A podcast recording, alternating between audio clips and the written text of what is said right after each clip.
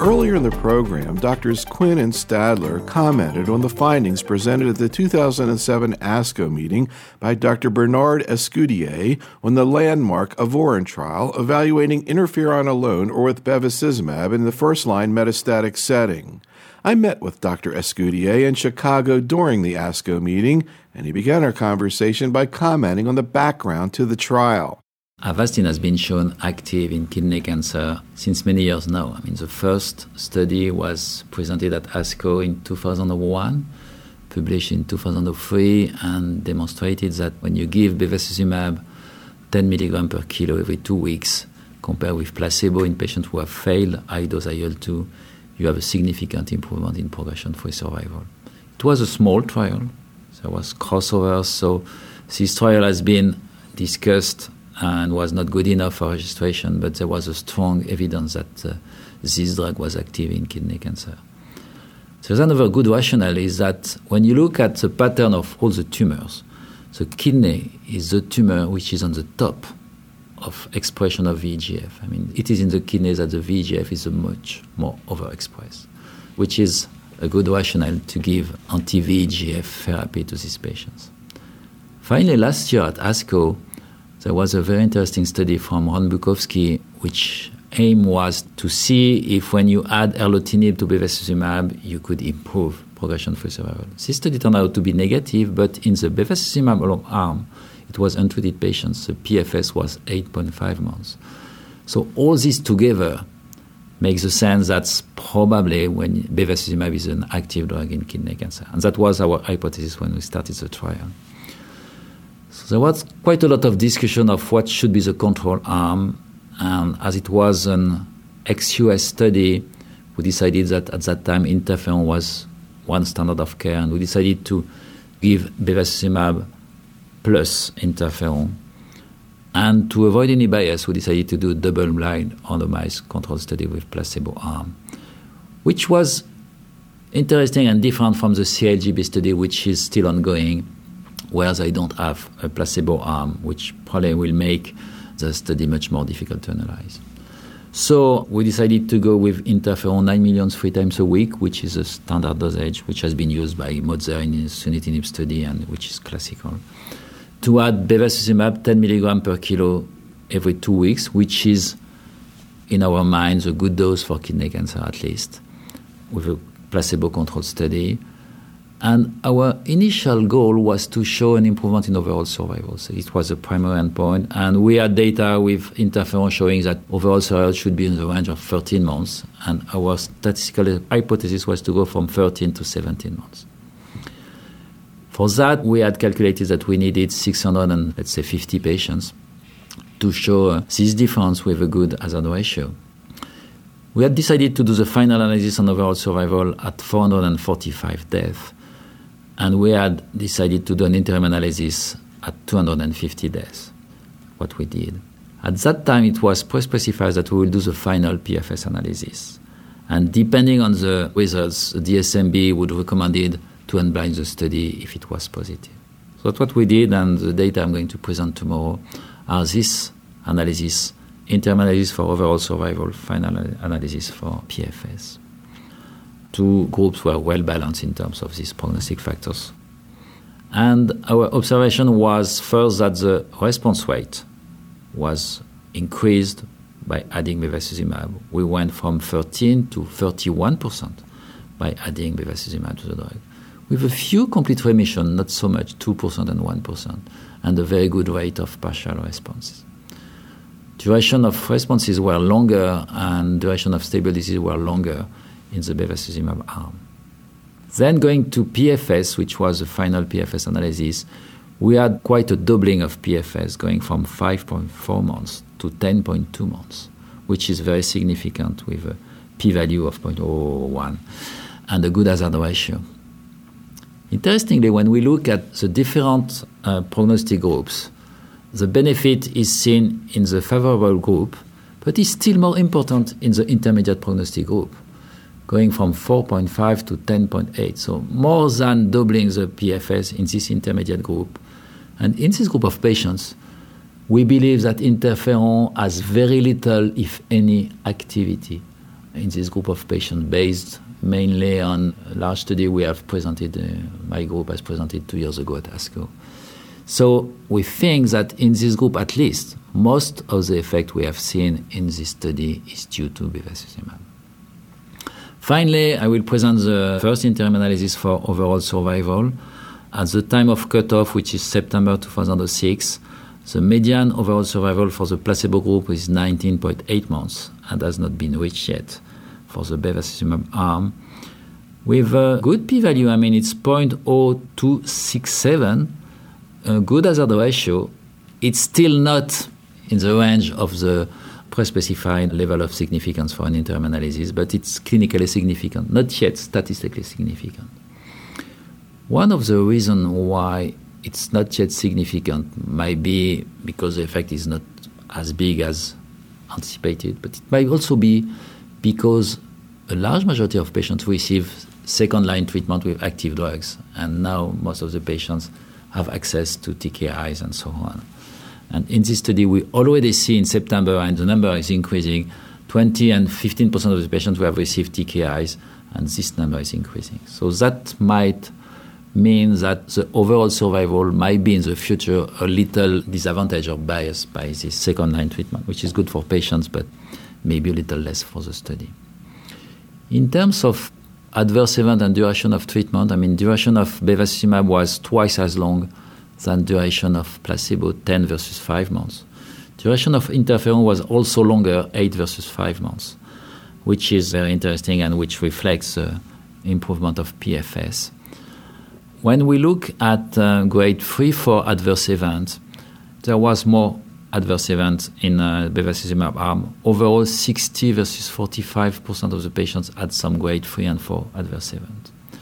One of these adverse events is fatigue, which is a little higher in the bevacizumab arm, perhaps due to the additive effect of the drug to fatigue, but maybe also due to the fact that there is a longer exposure to interferon, so we don't know yet. In terms of classical side effects of bevacizumab, we observe from 6.5 to 1.2% of hemorrhage, bleeding, gastrointestinal perforation. We had 2% of death in both arms, so same number of deaths. However, in the bevacizumab arm, among the eight patients who died, three patients had possibly related death to bevacizumab. Two of them had perforation of pre-existing tumor in the gut who did perform and the patient died. So there was some death due to bevacizumab. Not a lot, but as in any large study with bevacizumab, we had a few patients who died from perforation of tumor in the gut Metastasis. Can, oh, metastasis yeah. to the gut. Yeah. Interesting. Did it look like it was a response? We don't know. It was at the time where they died, I mean, they was not considered as progressive disease. So is it necrosis of the metastasis, is perforation of the metastasis? But two of the three patients we had proof of metastasis into the gut, the third one, we didn't get autopsy and we don't know. We're not sure, but it's probably due to that too. What about the other issues that have been seen with bevacizumab, for example, hypertension? We had hypertension, so it was 4% grade 3 for hypertension, like usually with this type of agent. So not more, maybe a little less than with bevacizumab alone. So I don't know, at least it's not higher. That's what is observed with bevacizumab alone. It's not higher than sunitinib or sorafenib, so it's the same range. Any reversible posterior encephalopathy, nasal perforations, no. any of these newer things that have been coming out? No, we didn't see that. We didn't see that. So I guess the big question is what does it mean in terms of non protocol therapy as well as the design of future trials? How do you think people are going to react to this in terms of the algorithm in metastatic disease? I think there are two ways to look at the data. The first way is to say interferon plus Avastin is now one alternative for first line therapy. When you look at the data compared with sunitinib, we are exactly in the same range of response of PFS. Side effects are probably in the mind of investigators and in my mind a little less with this regimen than with sunitinib. The question now is what is the effect of interferon in this regimen? Obviously, some people, especially in the US, are going to skip to bevacizumab is the drug which gives all the effect. I think it's fair to say that we don't know when we look at previous data, uh, PFS was lower than that, response rate was lower than that. So, is interferon necessary to this effect, I would say maybe it's a little. But still, I think in Europe, we are going to consider this combination as one of the standard of care. And it's going to compete with sunitinib, no question in Europe. In the US, my prediction is that a lot of people are going to think that bevacizumab alone is enough. And bevacizumab alone is going to compete largely and widely with sunitinib. And I would not be surprised that uh, many people think it's better to start with a safe drug because when you give bevacizumab alone, I mean, it's really safe, easy to administer, and certainly less side effects than sunitinib alone. And then keep sunitinib for second line. The next question will be we'll have to design trials to see what is true in this story. So there are a lot of proposals, of course. To give you an example, in France, we are going to start a trial where we're going to compare sunitinib, interferon plus Avastin, and we'll have an experimental arm, which will probably be temsirolimus plus Avastin, which seems to be one of the interesting combinations. But the uh, US already planned to start bevacizumab arm as a control for some of them of the study. What about sunitinib or sorafenib for that matter, plus bevacizumab? Sorafenib plus bevacizumab seems to be difficult to handle. Activity seems good, but toxicity seems high, and it's almost impossible. And I think it is impossible to give full dose of both drugs. What's the dose-limiting toxicity? When they get to 200 milligram BID of sorafenib and 5 milligram of BEV, they already see dose-limiting toxicity. What specifically?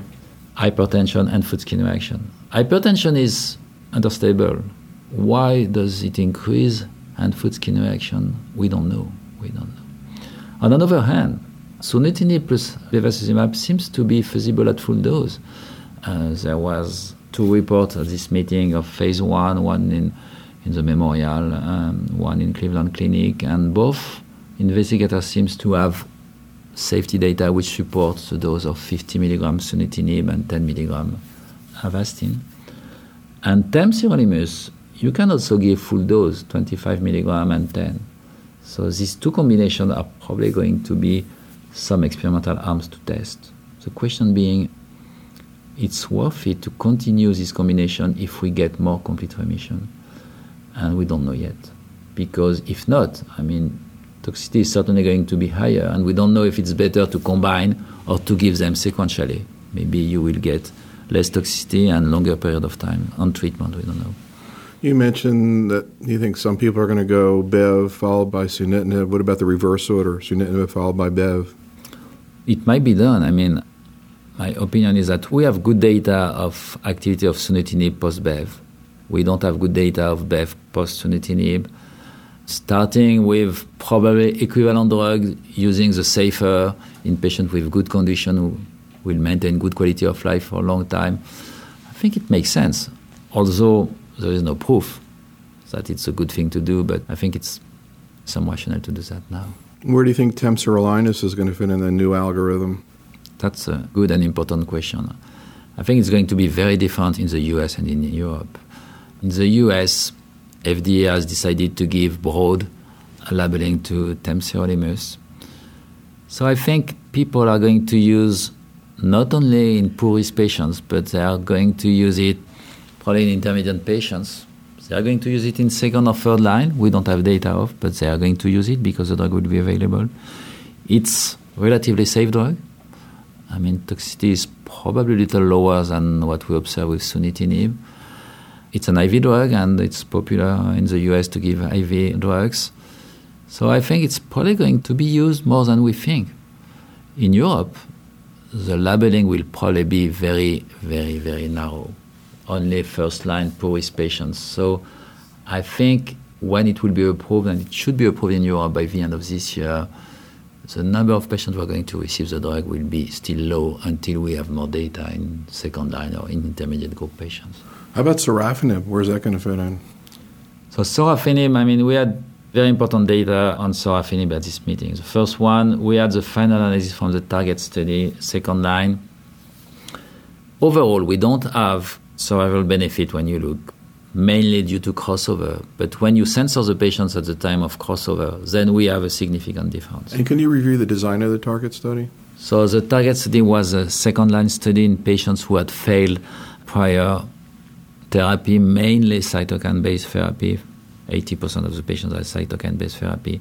Some patients had received chemotherapy or hormone therapy as first line, but mainly cytokine. And the patients then were, interestingly, all the patients had progressive disease and they should progress in a short period of time after the end of first line, within eight months. They were randomized between sorafenib at the standard dose of 400 mg BID or placebo. And the primary objective was overall survival, and PFS was another primary objective.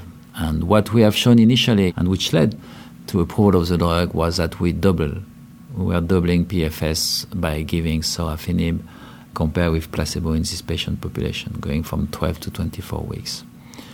This was the first breakthrough in this disease and was the first drug to be approved, followed one month later by sunitinib.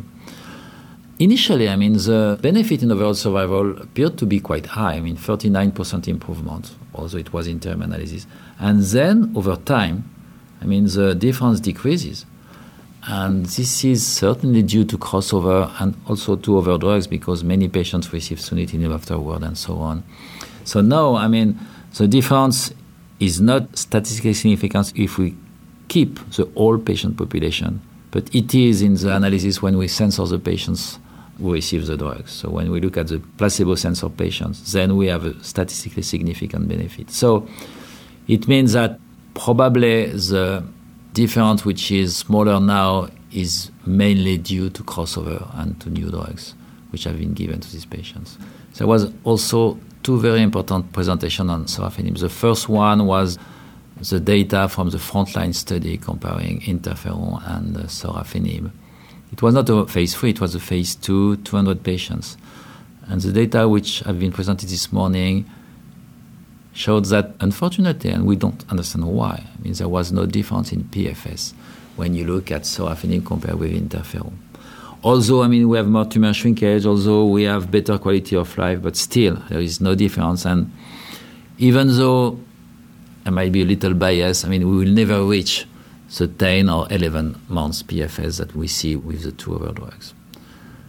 Another important presentation this morning was done by Bob Amato, who showed that when you dose increase sorafenib, it seems that you can get a high response rate.